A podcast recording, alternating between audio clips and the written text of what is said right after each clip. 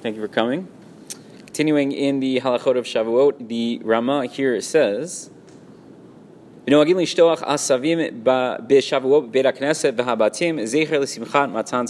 have the custom to put out asavim, or uh, you know, in theory, grass, but different types of uh, flowers and foliage on Shavuot both in the Beit HaKnesset as well as in our homes, so in the shul and at home. And why do we do that? Zecher l'simchat matan Torah, to remind us of the simcha, of the happiness of the giving of the Torah. So what does that have to do with anything?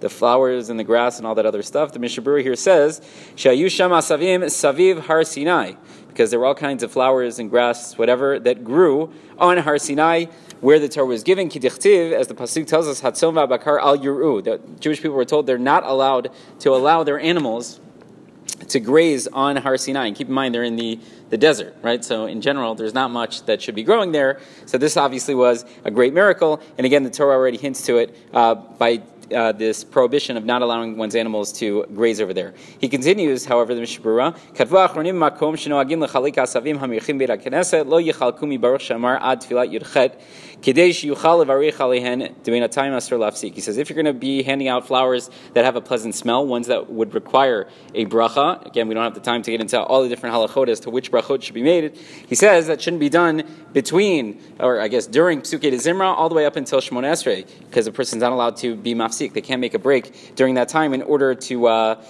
to make the bracha, so we should just be careful about that. He continues, No agin lamid ilanot berakeneset babatim zecher shvatzer nidonu al peirod ha'ilan. He says a different minhag that we have is to put out not only uh, flowers and plants, but to actually put trees in the sh- in our houses, excuse me, uh, on Shavuot, because we're told this is a Gemara Masechet Megillah Daf uh, Lamed Aleph Bet that on Shavuot we're judged al perod ha'ilan.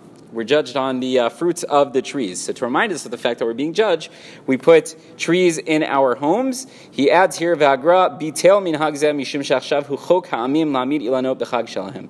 The Gra said we shouldn't do this anymore because, unfortunately, the practice of putting trees in one's houses on a holiday has been commandeered by other religions. I'm not sure which one he's referring to.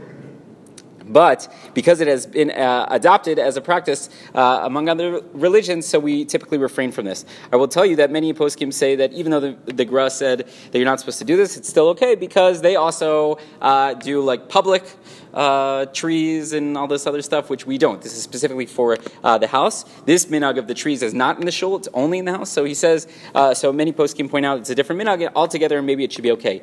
Uh, it seems like everyone follows the gra, and more than that, the other practice of putting out flowers and plants, whatever, even in our homes, that also it seems like has fallen somewhat by the wayside, and we are all yotze, so to speak, at shul, right? We come to shul, there's some flowers, and something's like, ah, oh, good, it's Shavuos, right? But the practice of actually doing in their homes, there's still plenty of people who do it. Don't get me wrong, but it's sort of fallen by the wayside, and a lot of that probably has to do with the fact that the gra said, you know, be careful with the trees, so on and so forth. But it's a nice uh, minhag nonetheless, either to remind us of the simcha of Matan Torah, the great miracle that took place, that uh, things were sprouting and growing uh, on Har Sinai, or to remind us the idea that we're being judged on the Perod Ilan, all uh, wonderful ideas behind this custom. Rabbi Chanan ben